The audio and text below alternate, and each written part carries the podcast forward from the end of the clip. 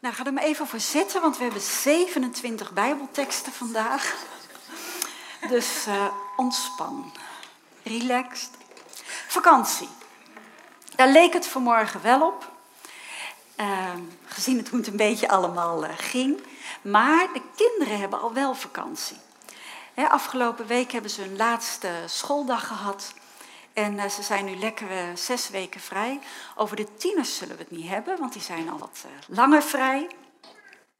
Maar ze hebben even lekker een periode waarin ze even bij kunnen komen. Gewoon even bij kunnen tanken. En dan hopen we weer dat ze volgend jaar met frisse tegenzin aan een nieuw schooljaar gaan beginnen. Een nieuwe start. Nieuwe kansen, nieuwe mogelijkheden, nieuwe uitdagingen. Maar aan de andere kant, als je verder gaat, baseer je dat eigenlijk altijd op het verleden. Want het verleden neem je mee. Wat je het afgelopen jaar hebt geleerd, is toch ergens ook de basis voor wat weer gaat komen. En daarom is het goed om regelmatig eens terug te kijken. Om naar het verleden te kijken en te denken, wat was goed? Wat ga ik meenemen? Waar heb ik wat aan?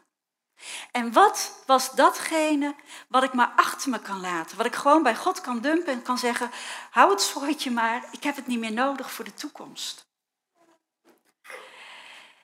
Dat terugkijken op het verleden, om van daaruit bemoedigd verder te gaan naar de toekomst, dat komen we ook tegen in het Bijbelboek Deuteronomium.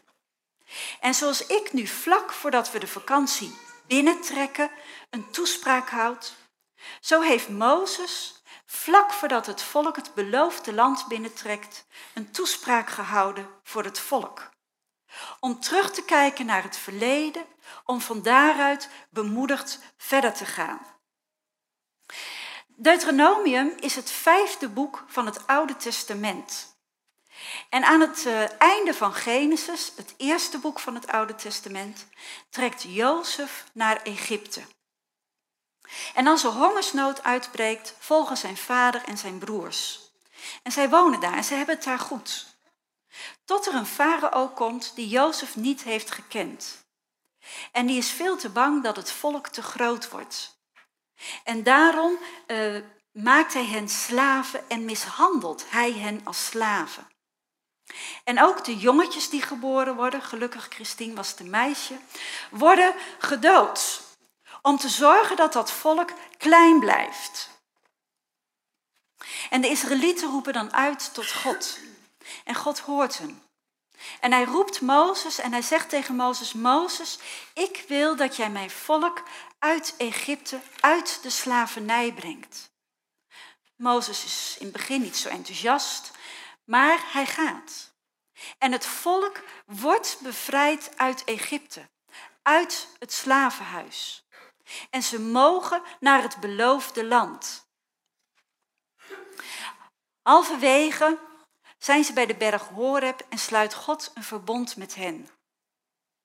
En dan eindelijk, na 40 jaar, komen ze bij het beloofde land. Was het zo'n eind lopen? Nee, de dag eh, duurde elf dagen. Ze hadden er in elf dagen kunnen zijn. Maar uh, ze waren een beetje ongehoorzaam. En daardoor duurde het langer. Maar nu staan ze uiteindelijk bij het beloofde land. Aan de overzijde van Jordaan. En ze kunnen het land zien liggen.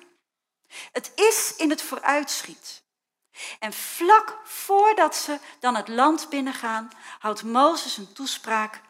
En die toespraak vinden wij in Deuteronomium. In feite zijn het drie toespraken die Mozes houdt en dat beslaat heel Deuteronomium. Hij mag niet mee.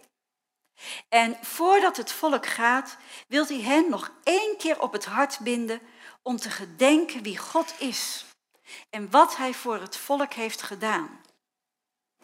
En gedenken is een sleutelwoord in Deuteronomium. Een sleutelwoord is een woord dat centraal staat in een Bijbelboek of een Bijbelgedeelte. Het uh, karakteriseert dat Bijbelgedeelte. Het, het is zeg maar de kern. Als ik jullie nu allemaal, en als ik zie hoeveel tekst ik heb. Maar dan denk je bijna dat ik je heel Deuteronomium laat lezen. Maar stel dat we nu allemaal Deuteronomium zouden lezen en ik zou aan het eind zeggen van geef nou eens in twee, drie zinnen weer. Wat is nou de kern? Nou, dan kom je bij de sleutelwoorden. En een van die sleutelwoorden is gedenken. En gedenken is veel meer dan herinneren. Dat is niet dat als je straks, stel dat je die luxe hebt, op een stoeltje met je voetjes in het water zit en denkt, oh ja, afgelopen jaar. Nee, gedenken is actief herinneren en ernaar handelen. Dus als je gedenkt van de vakantie, lig je niet achterover, maar doe je iets. Ben je bezig? Handel je ernaar? Ben je ernaar? En dat wil Mozes het volk inprenten. En heel opvallend is dat Mozes telkens in zijn toespraak het heeft over Egypte en de uittocht. Vijftig keer komt Egypte voor in Deuteronomium, een boek met 34 hoofdstukken. Maar ook impliciet zien we het nog vaker voorkomen. En waarom heeft Mozes het nou zo vaak over Egypte en over de uittocht? Wat is die rol, die functie die de uittocht speelt in dat gedenken? Waarom is dat belangrijk? Nou, een aantal dingen daarvan, niet allemaal, wil ik met jullie gaan bespreken. Als eerste uh, staat dat gedenken voor de verlossing uit Egypte. Dat toont Gods identiteit en karakter. De verlossing uit Egypte en de uittocht wordt meerdere malen toegevoegd aan Gods naam. Als, alsof het een kenmerk is van zijn persoon, van wie hij is. Kijk bijvoorbeeld naar 5 vers 6. Ik ben de Heere uw God, die uit het land Egypte, uit het diensthuis geleid hebt. 13 vers 5. De Heere uw God, die u uit het land Egypte geleid en uit het diensthuis verlos heeft. 13 vers 10. De Heere uw God, die u uit het land Egypte, uit het diensthuis geleid heeft. En 20 vers 1. De Heere uw God is met u, die uit het land Egypte heeft gevoerd. God openbaart zich aan Mozes als ik ben. En in dat ben is ik ben, ik was, ik ben en ik zal zijn. En het lijkt alsof Deuteronomium daaraan toevoegt, ik ben de verlosser. Het is een ontologische eigenschap van God. En ontologisch is heel duur, maar betekent gewoon ononvreemdbaar. Hij hoort bij God. God is de verlosser. Dat is niet iets wat hij zichzelf heeft opgelegd. Dat is niet iets wat we van hem af kunnen nemen. Hij is dat. En in dat ik ben, ik was de verlosser, ik ben de verlosser en ik zal de verlosser zijn. En daarom moet Israël gedenken aan de uittocht aan Egypte. Want dan weten ze weer wie God is, de verlosser. Een tweede reden waarom ze moeten denken aan de verlossing is omdat die verlossing een teken en bewijs van Gods liefde en trouw is aan het volk. Gods liefde voor zijn volk is een belangrijk motief voor die uittocht. Het is ook een belangrijk motief in het boek Deuteronomium. Continu lees je over Gods liefde voor het volk. En hij heeft Israël bevrijd omdat hij het volk lief heeft. En omdat hij de voorvaderen, denk aan Abraham, Isaac, Jacob, omdat hij daar een eed aan heeft gezworen, omdat hij hen lief had. Dit vinden we bijvoorbeeld in Deuteronomium 7, vers 7. Niet omdat gij talrijker waart dan enig ander volk, heeft de Heere zich aan u verbonden en u uitverkoren. Veeleer zijt gij het kleinste van alle volken. Maar omdat de Heer u lief had en de eed hield die hij uw vaderen gezworen had, heeft de Heer u met een sterke hand uitgeleid en u verlost uit het diensthuis, uit de macht van Farao, de koning van Egypte. Omdat hij u lief had. Niet omdat je talrijk had, niet om eigen prestatie. Je had niks binnen te brengen, Israël, maar omdat hij je lief had. Dit vinden we ook heel mooi in uh, hoofdstuk 4, vers 37. Omdat hij uw vaderen heeft liefgehad en hun nakroost heeft uitverkoren, heeft hij zelf u met zijn grote kracht uit Egypte geleid. De Nederlandse vertalingen geven hier zelf. In het Hebreeuws, Hebreeuws uh, staat uh, Beneva en dat betekent met zijn aangezicht, met zijn uh, wezen. Dus toen God het volk bevrijdde, drukte hij niet op een knopje, stuurde hij niet een engeltje en zei, joh, doe dat eens even. Maar alsof je een kind uit een wieg pakt, heeft hij met zijn aangezicht zo intens betrokken, heeft hij dat volk bevrijd. Hij was daar met zijn hele wezen bij. Zoveel houdt hij van dat volk. Waarom nog meer Egypte? Een derde reden die we kunnen vinden in Deuteronomium is dat Egypte eigenlijk de geboorteplaats is, uh, zeg maar waar het eh, volk, de natie, is ontstaan. Ik zit even mijn zoon uh, te corrigeren. Doe ik thuis niet, maar hier is het wel leuk om te doen. Heel vaak lezen wij in Deuteronomium dat God zegt over Israël, het is mijn eigen volk. Bijvoorbeeld in 7 vers 6. Want gij zijt een volk dat de Heerde uw God heilig is. Dus het is voor hem apart gezet. Het behoort tot zijn sfeer. U heeft de Heer uw God uit alle volken op de aardbodem uitverkoren om zijn eigen volk te zijn. Het Israël is Gods eigendom. Het hoort aan hem toe.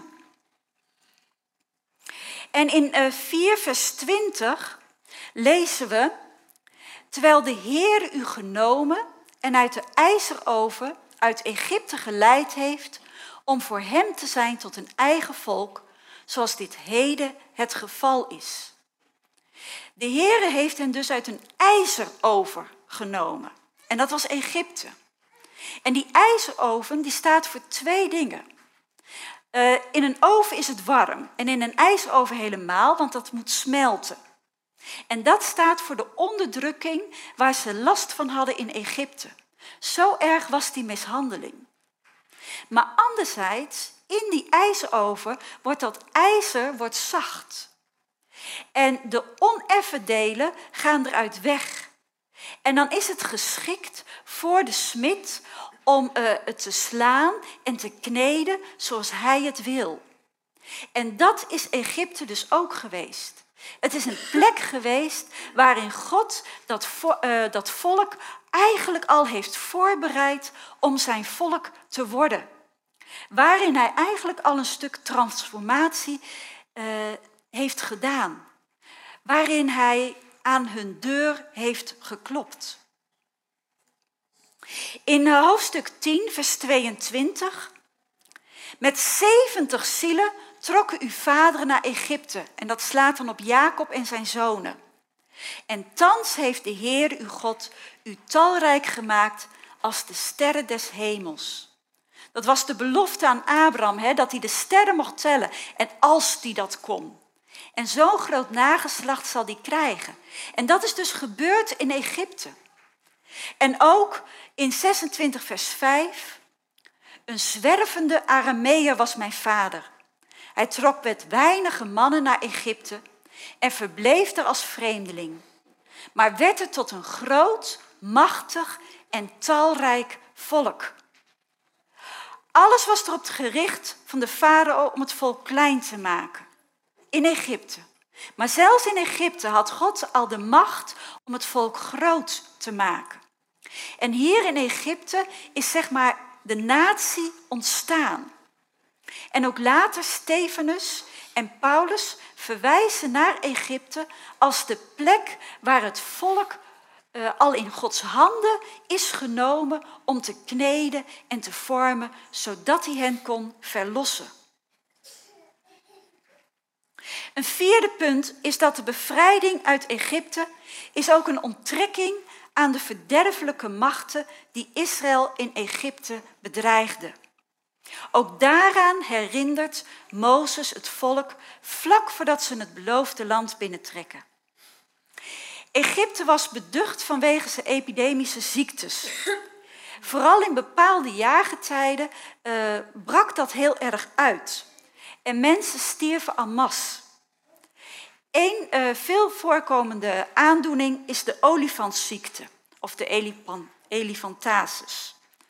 En die manifesteert zich in grote bulten, uh, lichaamsdelen, kwaadaardige ontstekingen en zweren. Mozes omschrijft het wat makkelijker en die zegt gewoon de kwade ziekte der Egyptenaren, zweren van Egypte en alle kwalen van Egypte. En hij herinnert het volk eraan en hij zegt, jullie weten wat die waren. Je hebt ze gekend en je was er bang voor. Weet je dat nog? Maar nu lezen we in 7 vers 15. De Heere zal alle ziekten van u afwenden en geen van al de boze kwalen van Egypte die gij kent, zal hij u opleggen. Maar hij zal die brengen over alle die u haten. Opnieuw Denk eraan. Weet je nog? Weet je nog hoe je lag te krioelen van de pijn? Maar God heeft je ook daarvan verlost. En die verlossing vraagt om gedenken. Het volgende punt. Gedenken, zoals ik al zei, een sleutelwoord. Actief handelen, actief herinneren. Want Mozes blikt niet alleen terug, maar hij kijkt ook naar de toekomst. En hij zegt, als jij straks in dat beloofde land bent, ook dan mag je niet vergeten wie God is. Niet alleen nu op dit kruispuntje, maar ook straks. Denk eraan wie God is. En als je dan bezig bent met huizen vergaren, met goud en zilver, denk dan niet dat dat door je eigen kracht komt. Zo lezen we in 8, vers 14. Neem u ervoor in acht dat gij de Heere uw God niet vergeet door zijn geboden, zijn verordeningen en zijn inzettingen, die ik u heden opleg te verwaarlozen. Opdat, wanneer gij eet en verzadigd wordt, goede huizen bouwt, wel goede hè, en die bewoont, uw runderen en kleinvee zich vermenigvuldigen en uw zilver en goud zich vermeerderen. Ja, al wat gij hebt zich vermeerdert, dat uw hart zich niet verheffen. En gij de Heer uw God niet vergeet, die uit het land Egypte, uit het diensthuis geleid heeft. Zeg dan niet bij uzelf, mijn kracht en de sterkte mijner hand heeft mij dit vermogen verworven.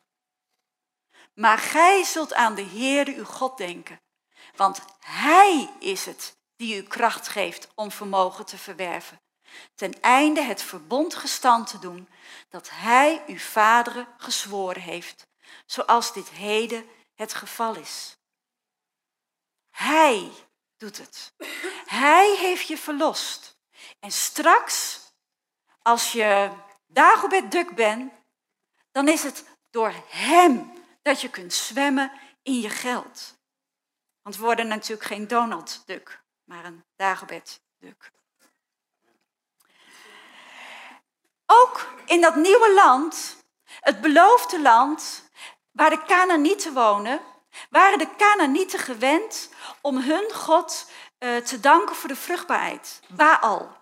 En ze hadden zoiets, als we Baal aanbidden, dan komt er regen.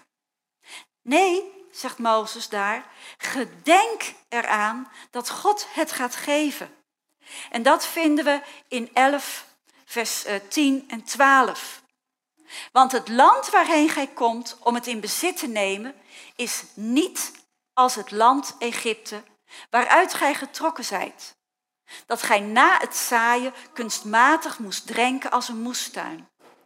Maar het land waarheen gij trekt om het in bezit te nemen, is een land van bergen en dalen, dat water drinkt van de regen des hemels. Een land waarvoor de Heere uw God zorgt. Bestendig zijn de ogen van de Heere uw God daarop gericht, van het begin des jaars tot het einde. Opnieuw, jij hoeft niet te zwoegen. Je hoeft geen irrigatie aan te leggen. Maar je mag erop vertrouwen dat God de regen geeft en dat van daaruit de oogst vanzelf zal opkomen. Niet jouw arbeid, maar Gods regen. En dat vraagt ook vertrouwen natuurlijk. Want ja, als het dan niet regent, ga ik dan toch mijn geraniumswater geven? Of vertrouw ik dat God het gaat doen? Gedenken. Zo ging het in Egypte. Maar zo wil God het in het beloofde land. En waarom nog meer gedenken? Omdat de verdrukking in en de uittocht uit Egypte, omdat die de sociale motivering vormen voor Israëls wetten en feesten. Het Sabbatsgebod. Ik denk dat we het wel kennen. Niet dat we het gedenken, maar actief houden bedoel ik daarmee, maar we kennen het. Als we kijken naar Exodus 20, dan is dat gefundeerd in de schepping. Gedenk de Sabbatdag dat gij die heiligt. Zes dagen zult gij arbeiden en al uw werk doen, maar de zevende dag is de Sabbat van de Heere uw God. Want in zes dagen heeft de Heere de hemel en de aarde gemaakt, de zee en al wat daarin is, en hij rustte op de zevende dag. Daarom zegende de Heere de Sabbatdag en heiligde die. Dus puur om basis van de schepping. Maar nu in Deuteronomium, als uh, Mozes eigenlijk de tien geboden herhaalt, geeft hij een andere motivering waarom het volk de Sabbat moet houden. En die lezen we in vers, uh, hoofdstuk 5, vers uh, 15. Onderhoud de Sabbatsdag, dat gij die heiligt, zoals de Heer uw God u geboden heeft. Want gij zult gedenken dat gij dienstknechten in het land Egypte geweest zijt. En dat de Heere uw God u vandaar heeft uitgeleid met een sterke hand en met een uitgestrekte arm. Daarom heeft u de Heere uw God geboden de Sabbatdag te onderhouden. Waarom moeten zij nu een dag rusten? Omdat ze bevrijd zijn. In Egypte werkten ze 24 uur per dag, 7 dagen per week. Klinkt bekend, hè? En God zegt, daar heb ik je van bevrijd. En ik wil dat je één dag apart zet om die bevrijding te vieren. En ook om je te realiseren dat ik jou niet nodig heb om het land te bewerken, om te zorgen dat jij overvloed hebt. Ga maar op je luie krent zitten die ene dag. Doe maar niks. En wat zie je? De oogst komt op. Alles komt goed. Ook het Sabbatsjaar wat ze moeten vieren, dus elk zevende jaar, is omdat de Heer hun God uit Egypte heeft geleid. Dan mogen ze een jaar lang hun akkers niet uh, zaaien. En als je leeft in een agrarische samenleving, dat betekent dan gewoon niet eten. Nee hoor, zegt God. Ik zal zorgen dat er genoeg is dat jaar. Want dat helpt jou eraan te herinneren dat het niet jouw inspanningen zijn, maar dat ik voor je zorg. Ik heb je lief. Ik hou van je. Dus ik zorg voor je. En daarom wil ik dat je een dag rust neemt om een feestje te bouwen. Om te vieren dat ik je verlost heb en dat ik nog steeds voor je zorg. Niet trouwens alleen die sabbatsrust, maar ook de viering van de Pascha en het feest van de ongezuurde broden wordt verbonden aan die Exodus. Deze feesten staan aan het begin zeg maar, van de religieuze kalender van Israël. Zij zijn het eerste, als je kijkt naar de religieuze kalender, van de feesten die ze moeten vieren. Ze worden voor aangezet, want dat is belangrijk. Daar ligt jouw identiteit.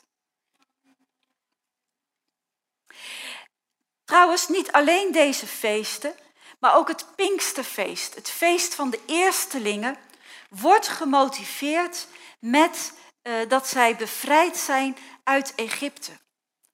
Alle feesten in Israël vieren ze omdat ze bevrijd zijn uit Egypte. Dat is de basis ervan. Dat gedenken van dat diensthuis en dat vreemdelingenschap, die slavernij, dat vormt ook de motivering voor de zorg voor de vreemdelingen. Bijvoorbeeld in 10, vers 19. Daarom zult gij de vreemdeling liefde bewijzen, want vreemdelingen zijt gij geweest in het land Egypte. Je weet hoe het was.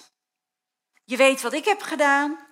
En nou wil ik dat jij handelt overeenkomstig zoals ik voor jou gezorgd heb. Ook het doen van uh, sociale gerechtigheid, recht en gerechtigheid ten opzichte van slaven, weduwen en wezen. Bijvoorbeeld in 15, vers 12 tot 15.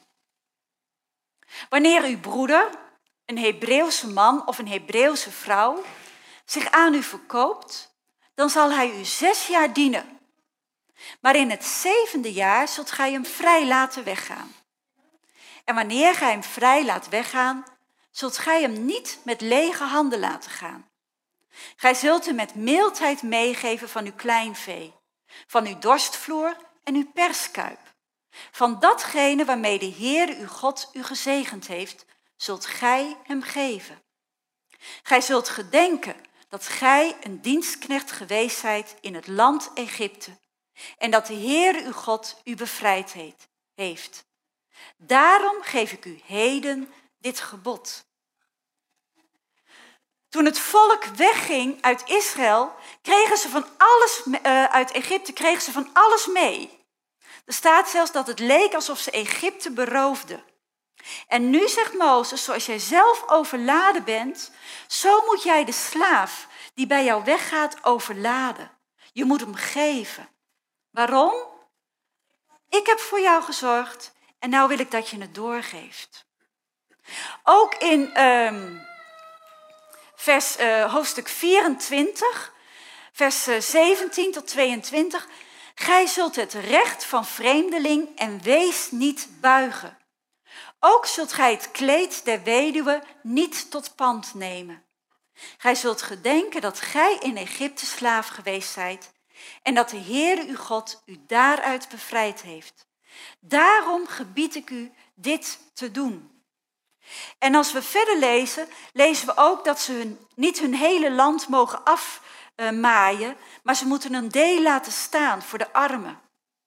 De sociale zorg is dus in feite als herinnering van wat ze zelf hebben ontvangen. Omdat zij zelf bevrijd zijn, mogen zij nu anderen, gebrokenen van hart, uh, mensen die gevangen zitten, verbroken in vrijheid, mogen zij nu zelf vrij zetten. Ze mogen doen wat aan henzelf is gedaan, mogen ze nu aan anderen geven.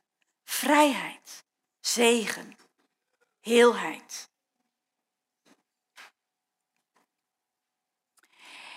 Tot slot is de bevrijding uit Egypte voor Israël een bemoediging met het oog op de toekomst. Bijvoorbeeld in 1 vers 30. De Heere uw God, die voor u uitgaat, hij zal voor u strijden in overeenstemming met alles wat hij voor uw ogen met Egypte heeft gedaan. Wat ik toen deed, toen kon ik strijden. Toen heb ik jullie uit Egypte gehaald. Nu, je ziet het. Er waren al twaalf verspieders uitgezonden. En die kwamen met zulke verhalen terug dat het volk niet meer durfde. Daarom duurde die reis van elf dagen veertig jaar. Want God zei, dan mag je ook niet. Als je mij niet vertrouwt, heb je ook niks te zoeken in dat land. Want in dat land komt het aan op vertrouwen van mij. En nu helpt God ze herinneren en hij zegt, ik heb jullie eruit gehaald. Ja, tuurlijk, de wonen reuzen. Ja, heb je Jericho dicht van dichtbij gezien? Ik wel, zegt God. Gaat je niet lukken. Maar mij wel. Vertrouw.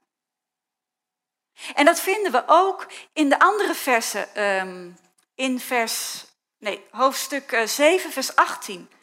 Wanneer gij bij uzelf zoudt zeggen, deze volken zijn talrijker dan ik, en dat was zo. Hoe zou ik dan in staat zijn hen te verdrijven?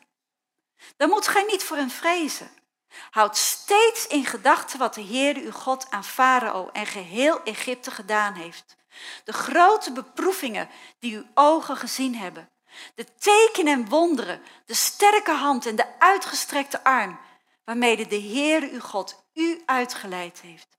Zo zal de Heer uw God doen aan alle volken voor wie gij bevreesd zijt. Dat moeten ze herinneren. En in 20 vers 1. Wanneer gij ten strijde trekt tegen uw vijanden en gij ziet paarden en wagens, een volk talrijker dan gij, dan zult gij daarvoor niet vrezen. Want de Heere uw God is met u, die u uit het land Egypte heeft gevoerd. Ja, Israël zelf strijd, zal zelf strijd moeten voeren. Maar God heeft die strijd al gestreden. Ze hoeven hem alleen maar achterna te gaan. En hierbij geldt, in tegenstelling tot de banken van vandaag, de in het verleden behaalde resultaten bieden wel een garantie voor de toekomst. Wat God eens heeft gedaan, zal die weer doen. Hij doet geen half werk. En waarom niet? Omdat, en dan kunnen we het in feite samenvatten, God is de verlosser. Hij kan niet anders. Want hij kan niet ontrouw zijn aan zichzelf. En door te verlossen, door te bevrijden, heeft hij voor zichzelf een volk gecreëerd. Mensen. Zijn eigendom. Zijn kinderen. En zijn kinderen worden niet langer, staan niet langer onder invloed van verderfelijke machten. Worden niet langer geregeerd door iemand die het slechtste met hun voor heeft. Maar daar heeft hij hen uit ontrokken. Dat doet hij voor zijn kinderen. En die bevrijding, die verlossing, dat is de motivatie om te leven voor dat volk. Dat is hun motivatie om feest te vieren, om een dag vrij te houden, om te zorgen voor vreemdelingen, wezen, weduwen.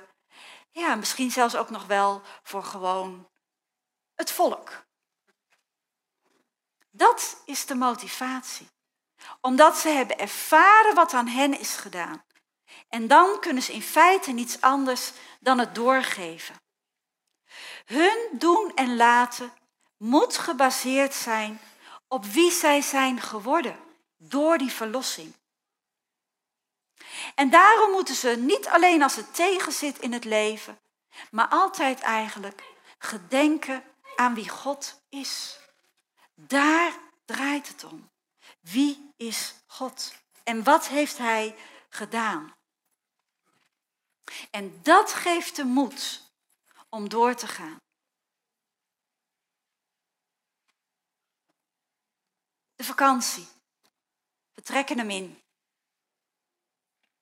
We gaan daarna gaan we verder. En we mogen gedenken wat God voor ons heeft gedaan. Iedereen heeft zijn eigen Egypte. En we lijken soms, ik laat ik voor mezelf spreken, zo vaak op de Israëlieten in de woestijn dat ik denk, was ik nog maar in Egypte. En God zegt, ik ben je verlosser. Ik zorg voor je. Ik heb het toen gedaan en ik zal het blijven doen. Ben ik genoeg? Amen.